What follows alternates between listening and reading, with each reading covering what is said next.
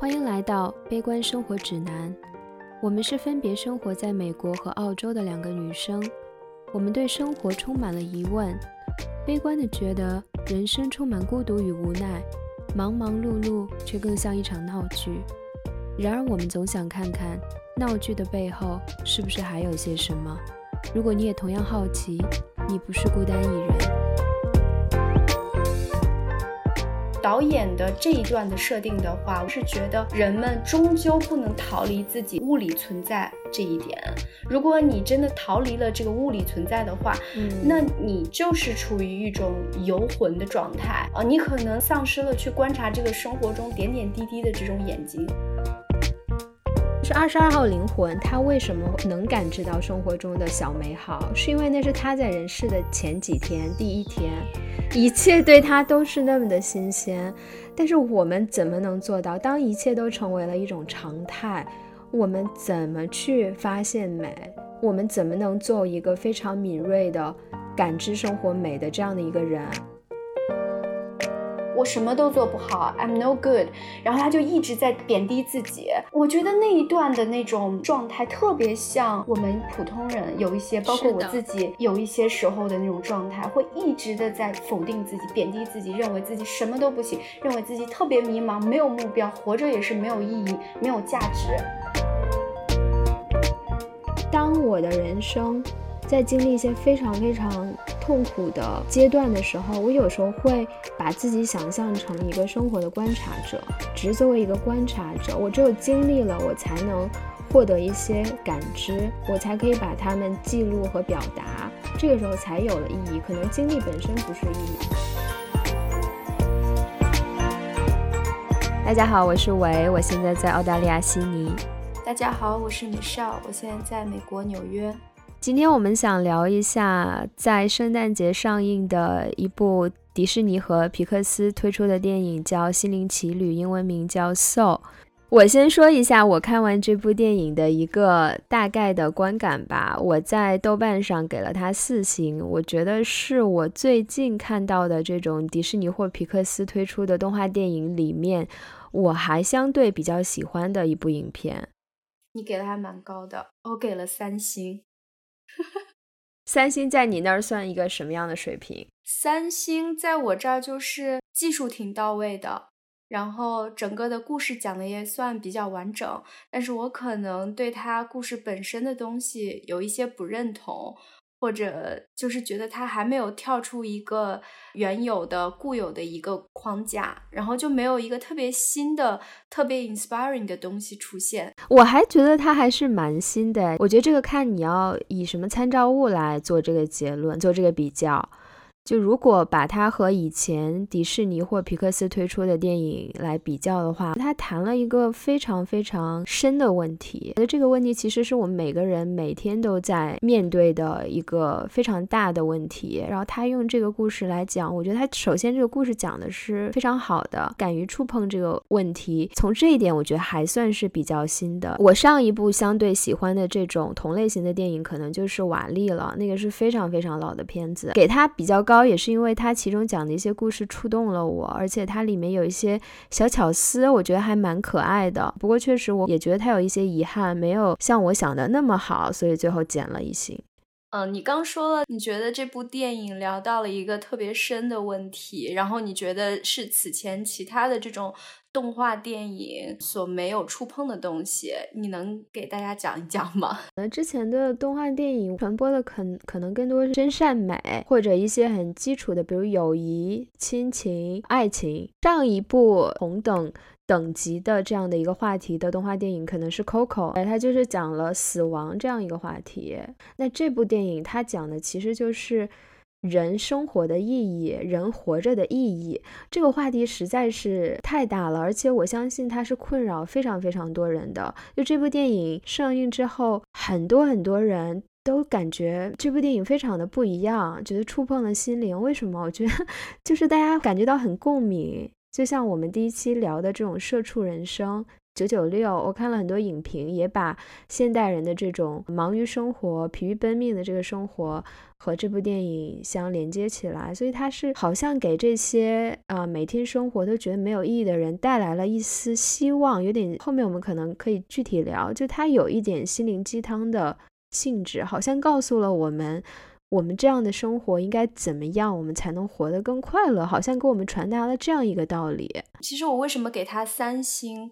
其中一星。减的原因也是因为我总觉得导演非得要最后硬加一个鸡汤的成分在里面，给普通人一个答案，太急于想给人人们一个答案。其实他要讨论这个生活的无意义的这个问题，可以给一个开放性的结尾，甚至没有一个结尾。那这样的形式的电影就不太符合迪士尼和皮克斯的这种商业电影的这种套路了吧？你就觉得鸡汤味太浓？对，就是我有我在看的过程中。我其实看了两次，第一次看完，我略略的有一点被冒犯，我就觉得生活的意义、人生的意义、生和死的意义、人生来的本身的使命到底是什么？这是一个非常非常宏大的问题，而且个体真的是有能力去改变，或者是你一定要把这个问题归结到个体吗？我就觉得有时候他给的这个答案太过敷衍。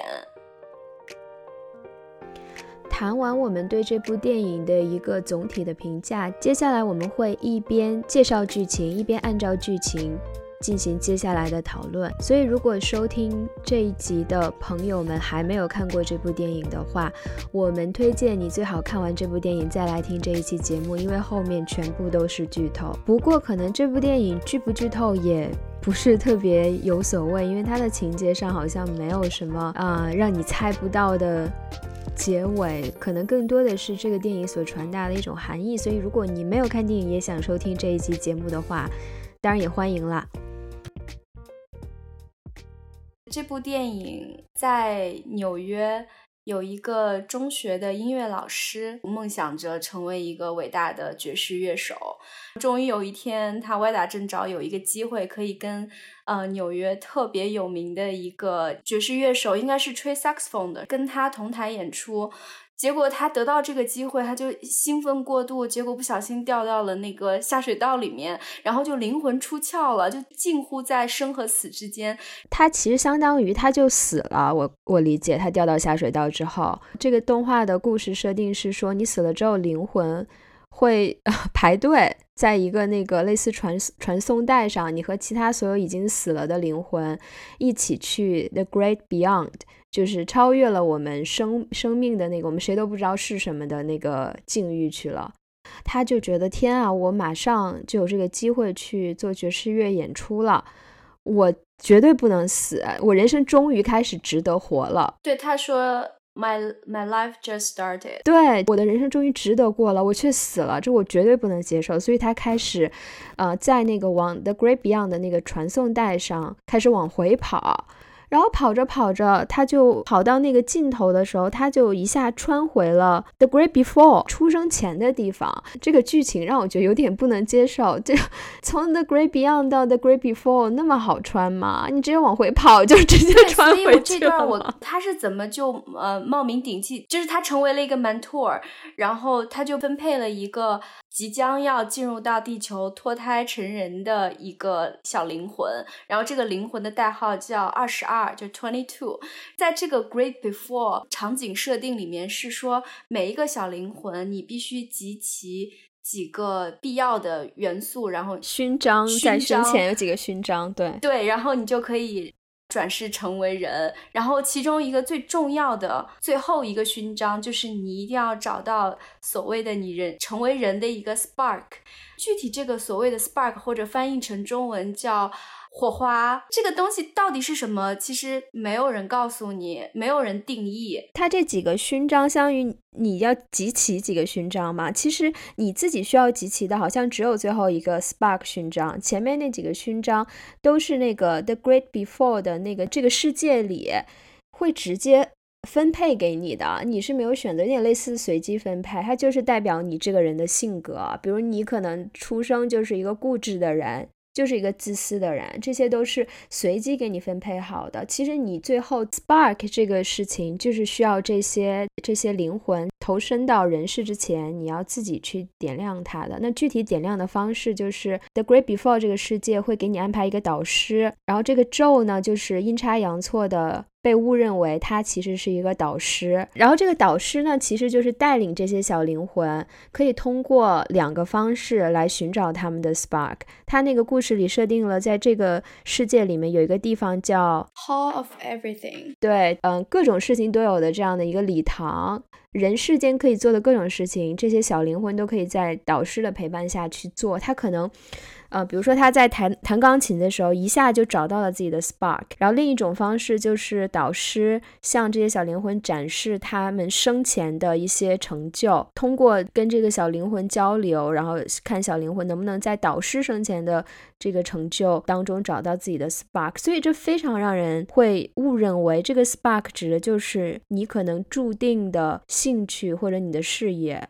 对这个 spark，在就是这个电影演到这块的时候，它设定的这个场景会让人们认为，你只有每个人只有找到自己的兴趣和职业方向，你才能转世成为人。所以，如果要做一个人，你你一定要具备一个兴趣，否则你就不是不能成为一个人，你就没有资格去做一个人，或者是一种 purpose，一种意义，一种目的。你来到这个人世，你需要先想明白。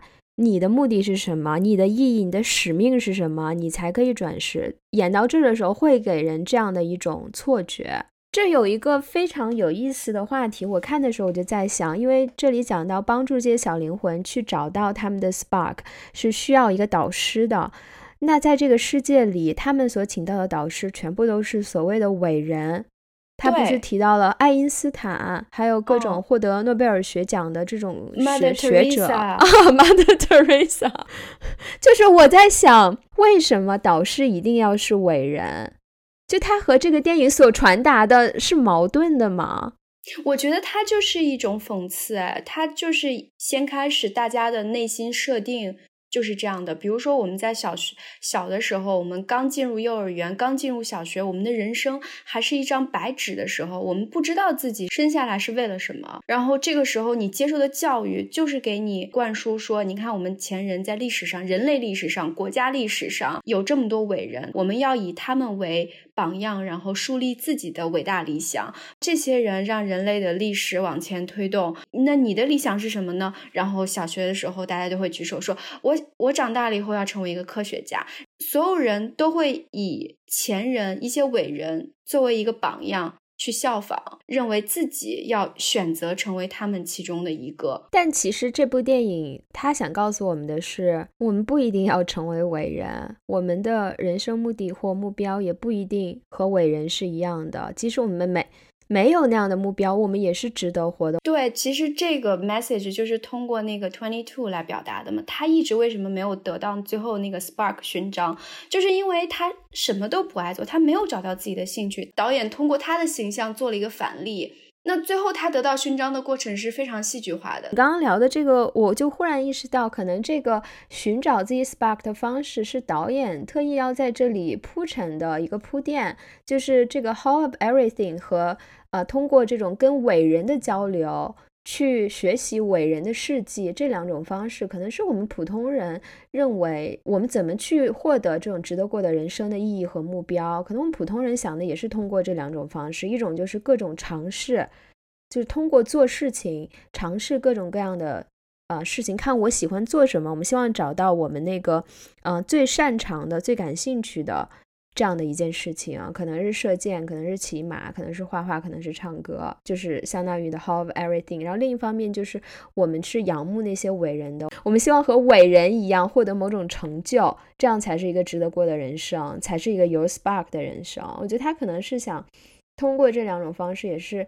在这里铺垫一下，因为它后面有一个反转。对我同意，而且我个人认为，它这个所谓的 The Great Before 的形式，就跟我们呃人的出生到童年这个过程是非常相似的。你可以把它理解成什么生前的某一个虚幻的、二元的、玄幻的一个存在，其实它就是映射的，它镜面反射的就是我们人的出生到童年的这部分。那它中间也有一段对白在讲说，这个所谓统治阶级给你的这个教育，把你在一个模具里面打造成一个什么样的人。这里面还有一个蛮有趣的情节，就是这个 Joe。主人公和这个第二十二号灵魂，他们在寻找 Z Spark 的过程中，也一直，他也没有帮到这个，呃，灵魂二十二号找到他的灵魂。这时候呢，灵魂二十二号带 Joe 进入到了一个，啊，我刚刚说什么？灵魂啊，对，找找到为灵二十二号灵魂找到他的灵魂，为二十二号灵魂找到他的 Spark，然后二十二号灵魂就带他去到了那个地方叫什么？就是。很有活着很多 lost soul，很多迷失的灵魂的那个地方。其实那个地方在剧情里面应该说是是一个可以呃作弊的地方。就假如说你没有办法去获得自己的 spark，然后你就可以通过一个秘密的通道进入到那个 moon wind。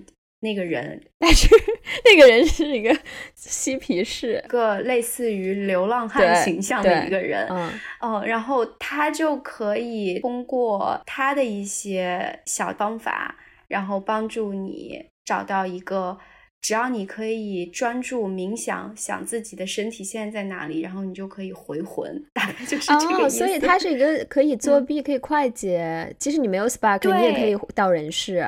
是这个意思。对你记得他，对对对，你记得他被那个某一个 Terry 抓回来。Terry 只有一个，Jerry 是很多个。OK，就是他被那个 Terry 抓回来的时候，然后遇到一个 Jerry，Jerry 就说：“哦，You cheated，就是他作弊了。”哦，OK，OK，这个区域是一个介于生和死之间的。你有些人他活着，但是他的灵魂已经出窍了。呃，然后他的灵魂漂浮在了像那样就他们在的一个类似于荒原的一个地方，然后基本上他他就好像没有在活着，他活着，但他已经死了的那种状态，他的灵魂就会飘荡在城。飘荡在一片荒原里面，就成为一个 lost soul。还有另外一类人呢，太享受自己的那个 spark，太热爱自己做的那个事情。在他做这个事情的时候，他的灵魂飞出了他的身体，已经达到了一种忘我的境界。心流，对。对，就我们所谓的心流，对对对，他已经就是灵魂出窍了。对，然后他真的就是属于那种忘记自己 physical 的存在，已经达到了一种精神上的高度，然后他就飞到了某一个，就是飞到了同样一个地方，但他是属于那种非常享受的这种状态。其实他们达到的状态跟那些呃 lost soul 几乎是一样的，因为他们达到这种状态的原因都是出于对于某一个事情的。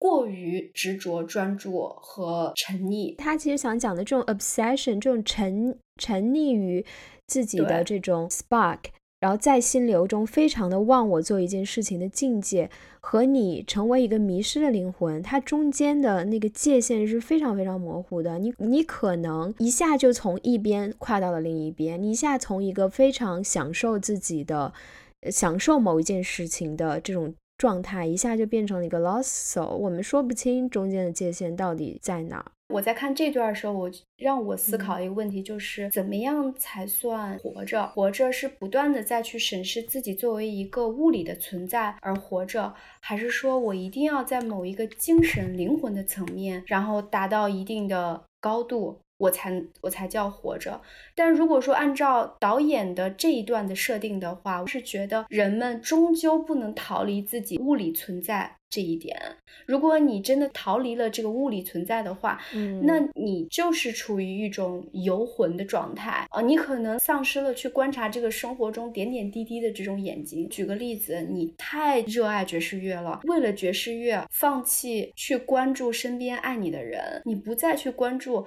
你周围发生了什么，你只沉浸在自己的这个音乐里面。那你和那些沉浸在比如说毒品有什么区别？讲的这种十分的沉浸于自己的喜爱中的这个经典例子，不就是《月亮与六便士》里面的那个主人公吗？对对是抛妻弃子去去画画了。对，最后完全就是一个少在普通人的价值体系里面，他就是一个离经叛道，他就是一个完全违背所有道德价值体系的一个人。觉得这个动画其实他想表达的东西是非常非常有意思，非常值得讨论的。就像你刚才提到的，跟佛教的理念特别的像，我觉得在西方电影里面特别的少见。但是它其实这个关于人死后跟生前。他没有告诉我们死后是怎么样的，这是不是一个轮回？这一点倒是没有提到。就是你那个的 Great Beyond，你过去了，你你是消失了，还是说你又转回成那些灵魂了，回到了 The Great Before？我们并不知道。佛教里面里面的一个理念就是你要在。目前的这一生里面要去修行，要看你修什么。比如说，你就是修现世的福和来世的福，那你可能就还是会去轮回。你希望下一辈子我做一个更幸福的、更快乐的、受少一点苦难的人。但是还有的就是更高一个层级，我修的就是不再受来世的苦，我是在修佛，我不是在修人，所以我需要脱离这种轮回的苦。然后这一世到我死，我就结束了这一切的纷纷扰扰，我就。真的是超脱了，我可能就进入到了成佛了 Jerry 的状态，我就成了一个 mentor 了。Jerry 不是 mentor，Jerry 是给人打工的。Jerry 是九九六吧？佛教的本质是说人世就是在受苦，是的，是这个意思吗？你其实只有结束了这种受苦人生的轮回，你不再做一个人了，你的苦才最终结束了。对。就是这个咒回去了，回到了人间。他脑子里想的都是我要去那个爵士乐演出，完成我的梦想嘛。所以他之后的故事就是在讲 Twenty Two 在咒的身体里，而咒在这个猫的身体里，就是在展开猫跟咒之间的一种看世界的方法的这种对比了。咒在猫的身体里，他想的是啊，我一定要去做演出。他满脑子都在想这个事情，就觉得哦，我的人生要重新开始，我一定一定要做这个事情。所以他一直看着的就是一个 purpose，他一直向着那个方向冲，他做的所有事情都在往那个方向冲。而这个二十二号灵魂，他到了这个咒的身体里，一切对他都是新的，他在观察和感知一切事情，他是一个非常非常敏锐的。观察者，一切对他来说都是那么的新鲜，那么的色彩斑斓。通过活着的这么寥寥的几天吧，他一家就找到了自己的那个 spark。Twenty Two，他是怎么发现自己 spark 的？他是非常害怕的，在这样一个全新的人类的世界里面。周一只猫为了安慰他，就给他吃披萨，然后。就让他去感受这些东西，然后他才慢慢慢慢一步一步觉得，哇，原来作为一个人活在这个地球上还蛮有意思的。他第一次尝到了食物美食的这个味道，然后他第一次静静地坐在酒吧门口的这个台阶上，然后看到一阵风吹下这个落叶旋转的这个异象，他觉得，但是这是他从来没有感受过的。我觉得其实这段他描写的是非常好的，这段我是有所感触的。呃，灵魂二十二号，他作为人生活在这个地球上的第一天，他真的是所有的神经的触觉高度的敏感。他在咒的家里面，不是有一个咒做音乐老师的时候的学生来找他吗？那这个灵魂二十二就出去跟这个小女孩做了一段对话。那个小女孩在他面前吹奏了这个乐器长号。然后他其实你能看到他眼睛会慢慢的放大，他似乎就是感受到了一些东西，但是他又说不清的是什么。我我觉得这是可能是我们大家都经历过的某一些时刻，就给我一些触动。我觉得他这些描写非常好，还有你刚刚讲的，在这种阳光下，然后一片树叶吹到他的。掌心在地铁里听到一个这种街头艺术家弹奏的一首非常美妙的这个音乐，因为他的神经是高度发达的，他能感知到一些非常不可言说的一种感觉，就是他其实这些描写的非常的微妙。对，我觉得有一个场景就是非常，嗯，就像你说的非常微妙，是他在 Spark 和我们平常普通人之间做了一个对比，在那个地铁里面，然后有一个地铁艺术家在唱歌，Twenty Two 就站在那边听，但是他的背景是一群纽约人，然后都是低着头背对着，然后整个人就显得非常的疲惫，没有看到有人回过头来看。或者听地铁艺术家在表演什么，然后等到地铁来的时候，所有人又头也不回的一头冲进这个地铁车厢里面。他其实也在写他和咒的对比，因为咒在这个猫的身体里，当二十二号灵魂在欣赏这种美妙的音乐的时候，那只猫它就一直在那边碎碎念。他就说啊，我一定要去参加这场爵士乐。然后我记得他还提到了，我只要去弹奏了，all my troubles going to be fixed。就是他，他觉得我只要实现了这个目标，我所有人生的问题从此就解决了，我所有的苦闷。我所有的不得志，我所有的痛苦，都会在那件事情我完成之后烟消云散。我从此就过上了非常有意义的、美好的、有梦想的人生。就是，所以他根本就是没有注意到背景是什么，地铁里发生了什么，他什么都是听不到的，他的感官知觉都是封闭的。他跟 Twenty Two 形成了鲜明的对比。我觉得我自己经常也是这样的嘛，就是觉得。我的目前的状态或者问题都源于我某一个事情没有达成。只要我达成那个事情了，我目前的问题都能解决了。但其实这就是一种幻想，就是一种……对我觉得是这样。我们不是经常说吗？啊，有钱了就好了，有钱了我可以不工作了，我的烦恼就没了嘛。有钱了我就可以买这买那，我没有任何的烦恼。但我们俩不是也经常讨论有钱人的烦恼，只是我们现在没办法知道。有钱人烦恼可能比我们多，有了新的烦恼。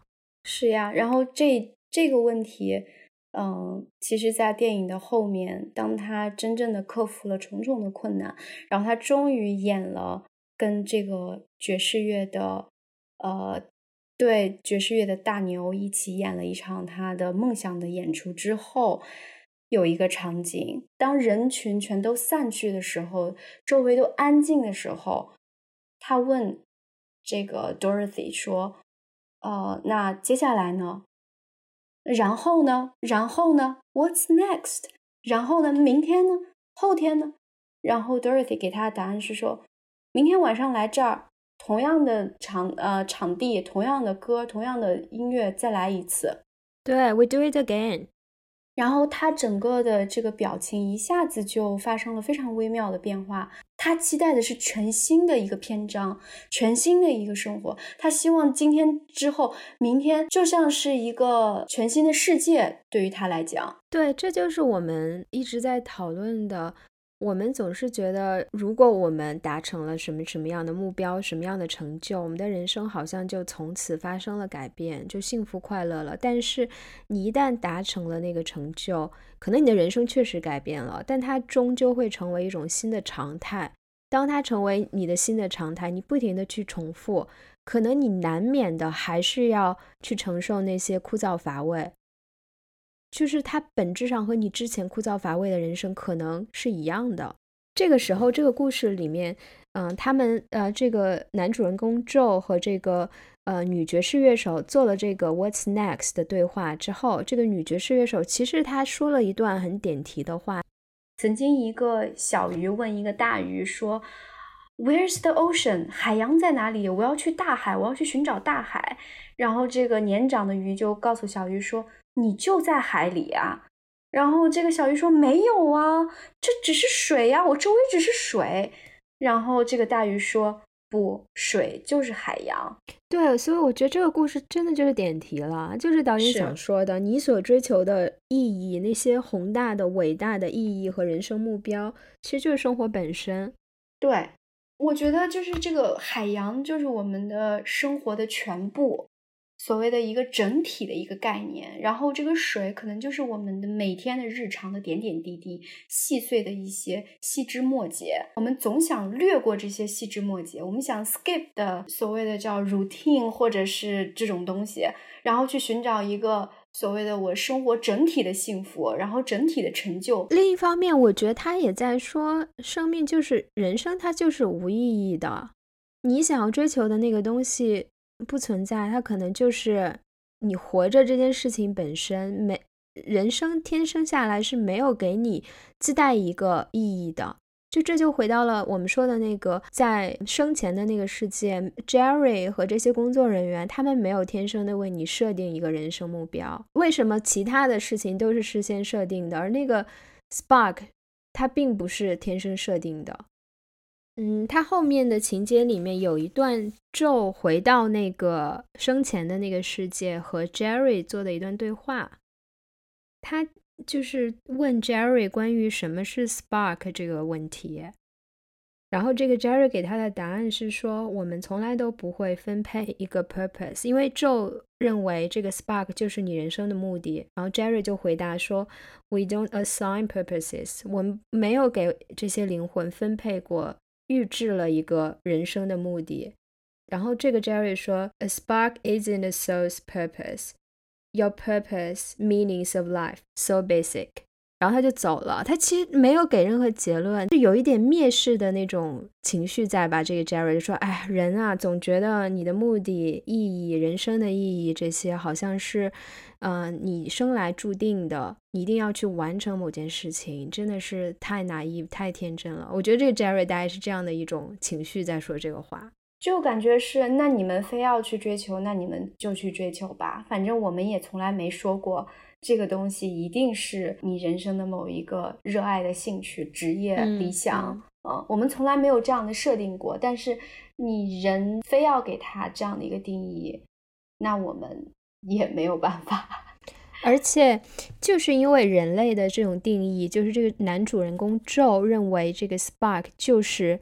人生目的，所以他才摧毁了二十二号灵魂。当他们两个被抓回了那个生前的世界的时候，这个 Joe 就一直跟二十二号灵魂说：“呃，你之所以找到了你自己的 spark，是因为你在我的身体里。我是一个以音乐为生、以爵士乐为生的这样的一个人，我是有 spark 的，是因为你在我的身体里，所以你才获得了这个 spark 的勋章。”对对对，然后他们两个在地球的时候，Twenty Two 就特别兴奋的告诉 Joey 说：“我我觉得我找到我的 spark 了，你看，我觉得那个 walking 走路就就是我的 spark。”然后那个 Joey 回答特别经典说：“这哪是 spark，这就是什么？就是 regular old living，不是你的人生目的。走路怎么可能会是呢？仰望星空怎么可能是呢？那只是 everyday life。这个东西怎么能称得上是值得被称为？”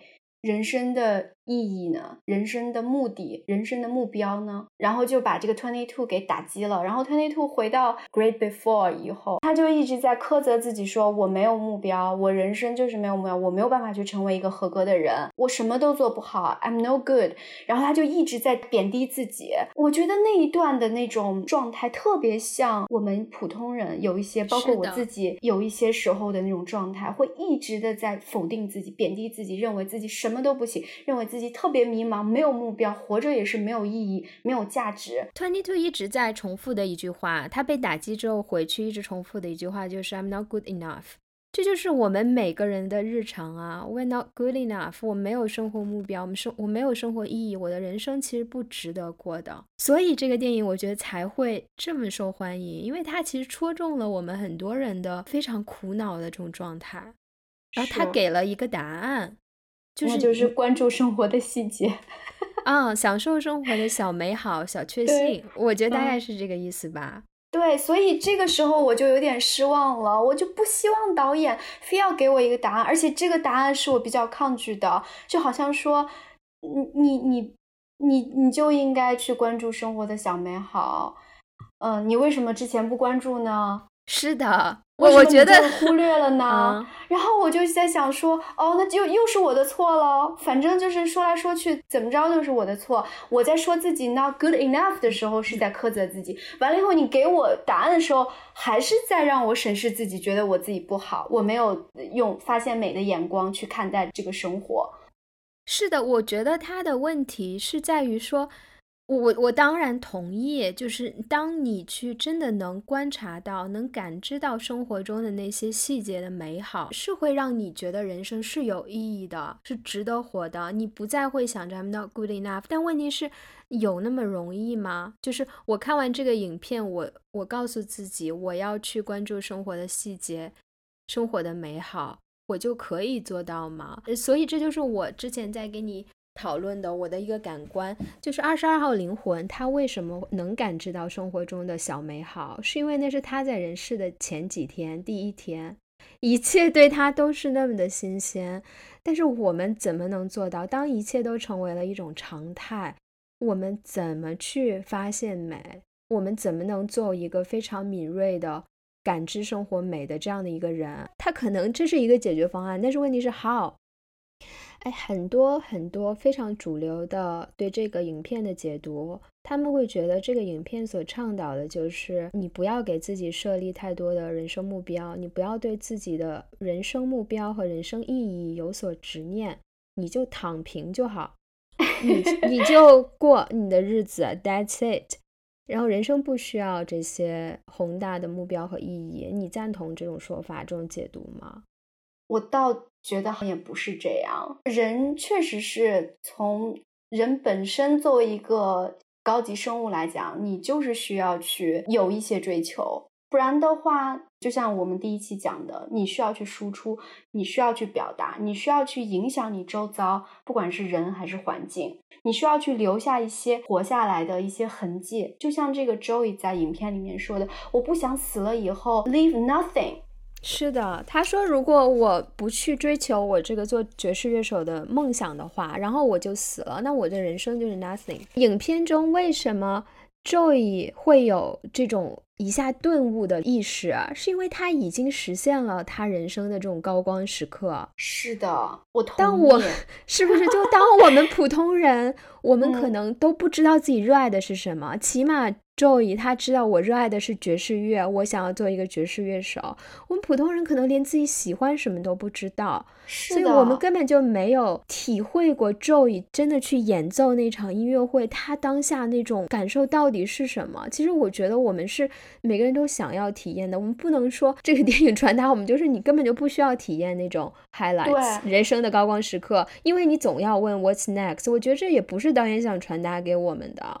对，而且我我想到一点，就是说，在那就是迷失灵魂的那个那个环境里面，导演其实呃，就是把迷失的灵魂分成了两类，一类是说啊，我追求这种某某种特别高级的这种精神追求的时候，达到了一种忘我的高度的境界。然后还有一群人，他举的例子是什么？基金经理 （fund manager），然后在每天就在那边电脑跟前，然后一遍一遍的做交易、做交易、做交易，那不就是我们每天社畜的生活吗？然后我们也达到了这种忘我的境界，但是这种忘我的境界是是一种非常黑暗的。灰暗的、无望的这种形象，基金经理被拯救以后，放回到自己的身体，他就立刻顿悟了，然后就扣砸电脑说：“啊，我不能再这样活下去了，我我要我获得了新生，我要重新，好像我重新活一遍。”但是问题是，一定要去对人生的所做的事情和目的进行一个高下之分嘛？既然你要讲说活着本身。就有很多美好的东西，那这样活就一定有问题吗？所以基金经理一旦看到了夕阳的美，他就灵魂被拯救了吗？所以这就是这就是我想问的问题：为什么电影会有这样的一个设定？这就是戳我们每一个人普通人的软肋。但是他，你再仔细一想，这个基金经理跑出去了呢？跑出去，我看了一眼夕阳那，然后呢？What's the next? What's next? 对呀，What's next? 就是同样的问题。对啊，或者那个灵魂二十二号，他知道如何去生活了。那个落叶落到了他的手掌中，他这时候也可以抬起头问 What's next? 我明天，明天十个落叶落到了我手上，What's next? 所以，我我觉得导演他是碰触了这个问题，但是起码是现在主流的解答，他所给的这种人生提人生困惑的这个答案，其实没法执行的。你可以执行几次，但是它终究要被你不断重复的非常枯燥乏味的人生所所吞没。你可以享受生生命中的那些美好。所以，我我在写影评的时候，我就在想。其实每个人对这种生活中的非常细小的、非常 random、非常随机的这种美好的感知力是不一样的。有的人真的就是对美是敏感的，他非常的能发现美。他可能在看一片大海的时候，他会被那种美、那种壮阔感动到哭。但是这也同时意味着，如果你是一个敏感的人，你对痛苦的知觉也是敏感的。如果你能发现美，我相信你可能也会发现痛苦。你也比其他普通人、麻木的人所感知到的痛苦是更强烈的，并不是说当我发现了大海的美，我的人生就是幸福快乐的。同时，我也感受到了生而为人的那种痛苦。感知力不可能设定的那么完美，好像我们只会提取那些美好的东西，然后屏蔽那些痛苦的。呃无聊的、疲惫的、负面的东西。这所有的东西都是一个打包的，全都会扔给你。看这个电影的时候，那个二十二号灵魂，因为他其实作为一个观察者出现的，他活在地球上的那几天，当我看到他对这个世界的观察，其实我会有一些共鸣。当我的人生在经历一些非常非常痛苦的阶段的时候，我有时候会把自己想象成一个生活的观察者。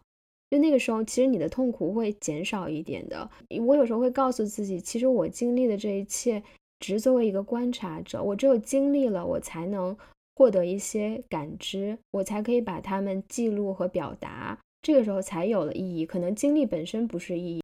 我有时候处理这种生活中的就是扑面而来的无意义感和焦虑，我可能就会把自己抽离出来，就像我自己的灵魂站在一个空中，飘在空中，然后看着自己坐在电脑前的状态，我可能就是在审视一个非常非常普通的一个人的生活。我会看到说，你就是一个非常普通的人。在过你自己的生活，然后很多人也在过类似的生活，并不特殊。你并不是说你人生生下来你就有某种使命，所以如果这样想的话，我可能就就觉得客观很多。你的情感、你的情绪没有跟你自己本身的经历的事情没有连接的那么紧的话，你就像一个旁观者了。这个时候你就不太会特别强烈的去抱怨说。为什么我是这样的？为什么我就这么的不堪，这么的不好？觉得你说的这段话是在讲，我们要接受自己的，一个是渺小，另外一个就是接受自己的平凡、普通与不完美。我觉得你总结的挺好的。最近几年其实一直都在。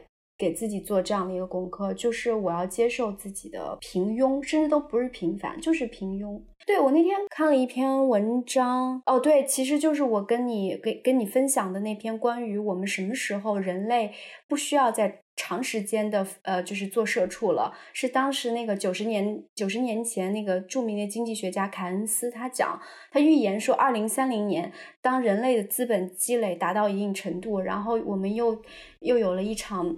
就是史无前例的技术革新以后。那么我们每天普通人只需工作三个小时，到那个时候，闲暇时间成为了最多的事情，就最多的东西，人们拥有最多的就是闲暇的时间。然后这个时候，不要觉得好像我们普通人的生活就一下子就开心很多了，然后我们就不用去再去烦恼了，因为我们不需要再去工作了。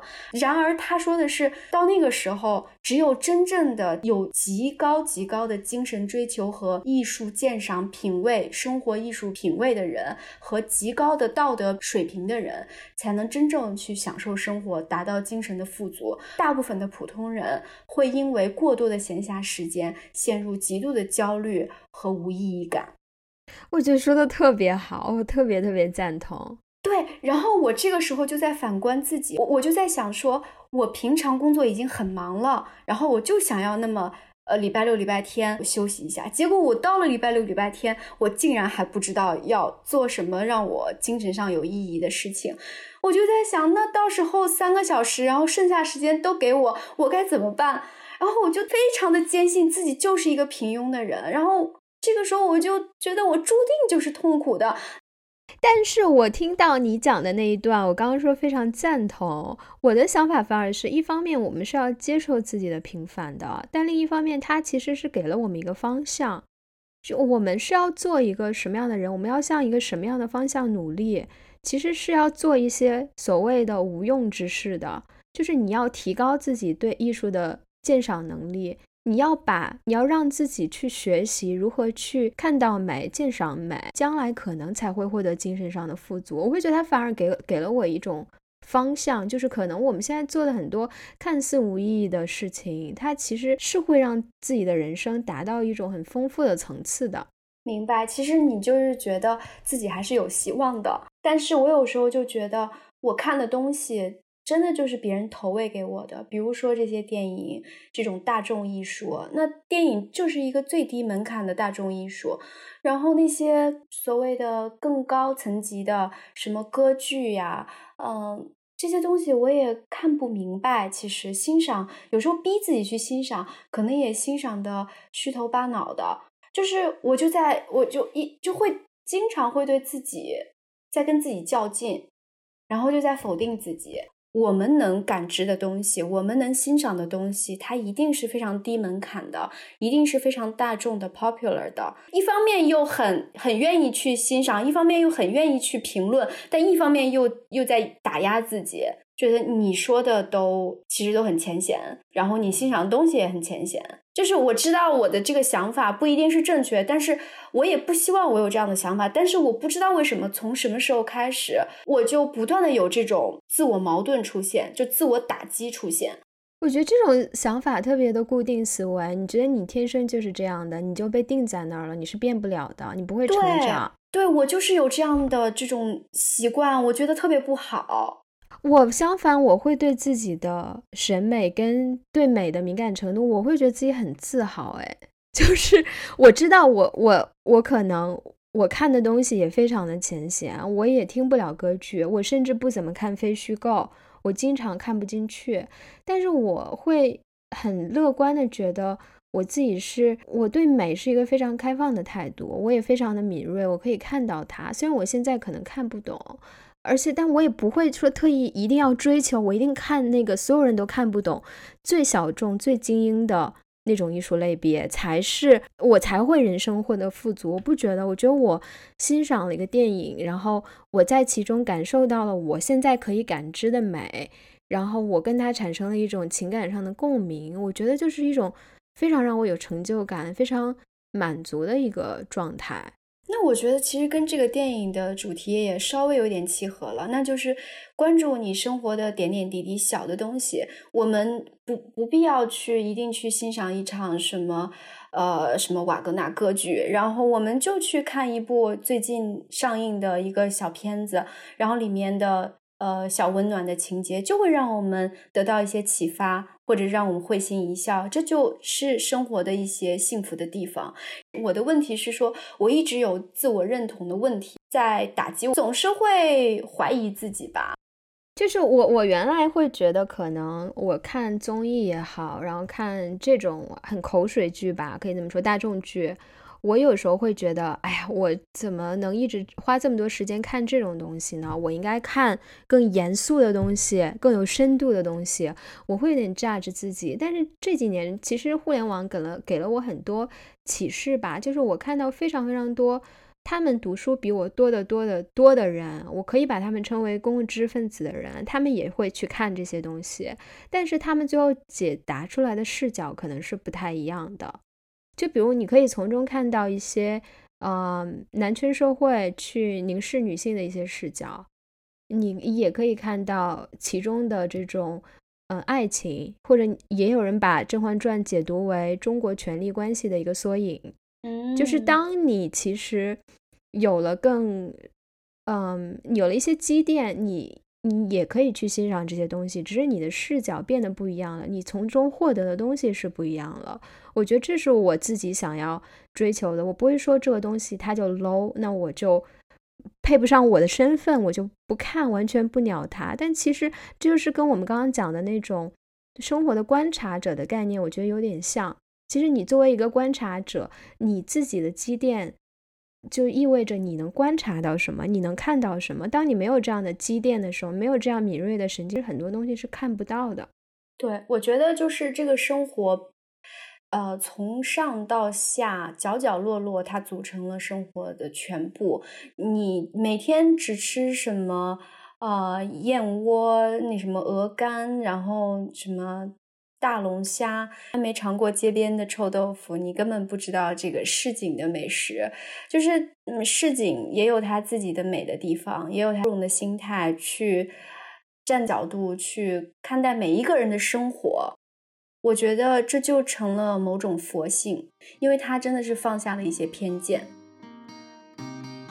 说的就是另外一个细节，就是那个 Joey 被某个 doctor 然后做做 twenty two 的那个 mentor 的时候，然后就把那呃生活场景放出来给 twenty two 给灵感，让他找 spark，然后就放出来那些画面，他的一个记忆的陈列，然后他那个画面都非常的阴冷、空洞。甚至是那种冰冷无聊。Joey 他作为一个观者去审视、去观察自己的生活的时候，他说了这么一句话：“我的生活竟然这么 boring，这么这么无聊吗？”他自己在身处其中的时候，深陷生活本身的时候，他没觉得自己生活是那样的一副面貌。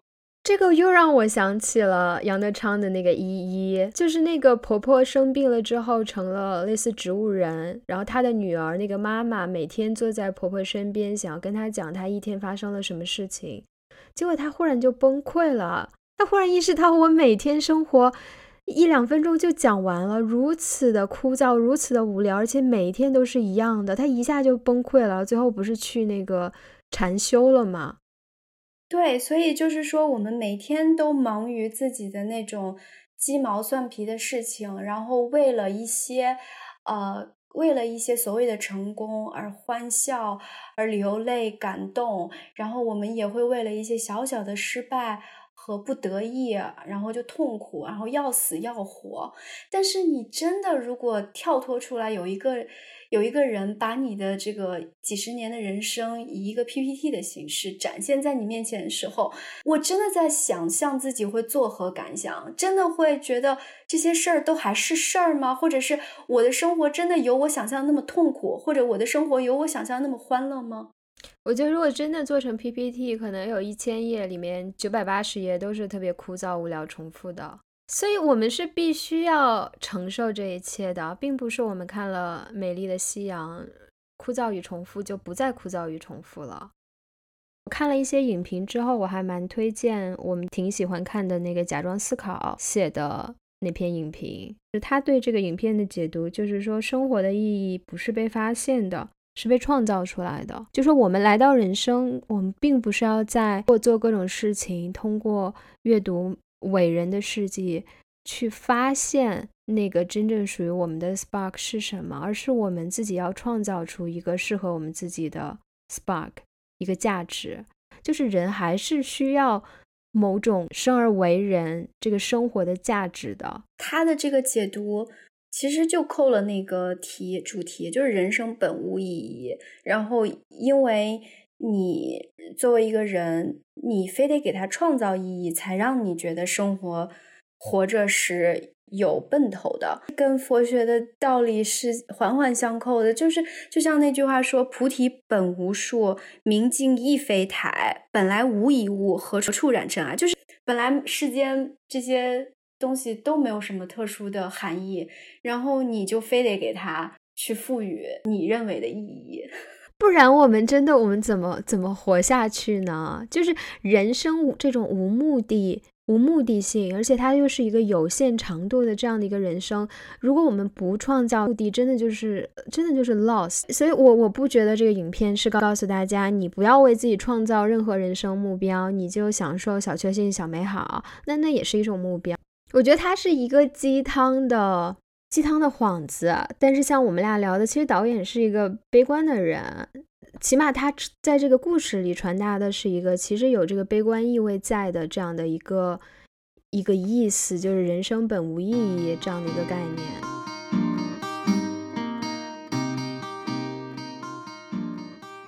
我觉得最后我可以提一些。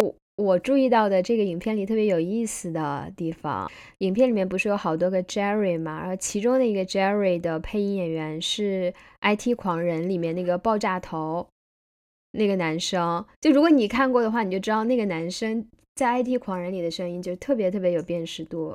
我不知道是不是他平常说话就这样，就是 非常非常有辨识度。然后那个 Terry 就是相当于那个仙境里面的一个会计，我觉得他是冥界的，他是冥界的。Anyway，反正就是呃，跟我们人类不同的那个那个世界里的，他是一个 accountant 吧，一个会计。然后他的配音演员是一个新西兰女演员，然后我也不太熟啊。啊，我看介绍是这样的，你就是你，你仔细听，发现他的口音非常的有意思，就是新西兰的口音，我挺喜欢的，是吧？就是自带一种搞笑的感觉，因为他叫 Terry 嘛，如果你是美式发音，但他其实叫自己 Terry。新西兰 大家说他口音的一个特点就是把 sex 说成 six，把 six 说成 sex。我们都还蛮喜欢就 Jerry 跟 Terry 这几个二维人物的这种画风的。就是特别有意思，而且他们竟然不是很机械的机器人，他们就非常有自己的个性。即使是二维人物，可能身体都没有，但是你就能感觉到他们非常鲜明的人物特征。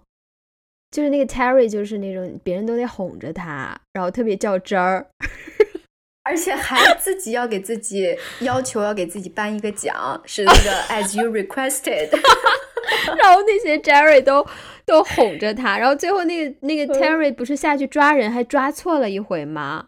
一个男的就认错了，然后先把他的灵魂弄出来，把那人吓得半死。然后那个 Terry 还最后特别钻牛角尖，还跑到人家的薯片上跟人家说：“你不要再吃加工食品了。”包括这个影片的开头，我也非常喜欢。呃，开始放迪士尼跟皮克斯制作方的这个影片的时候，他就开始用了一个演奏的全部很多都跑调的那个音作为背景音。哦，我还在想，我我第一次呃看的时候，我还在想说，这我电脑出出问题了吗？这个声道是不是有问题？然后那个教室里面小小孩子出现以后，我就觉得哦。好啦，今天就录到这里啦！欢迎大家给我们留言互动，分享你对《心灵奇旅》这部电影的看法。如果你对我们的播客有任何的意见，也非常欢迎给我们留言，一起互动。感谢收听，下次再见喽！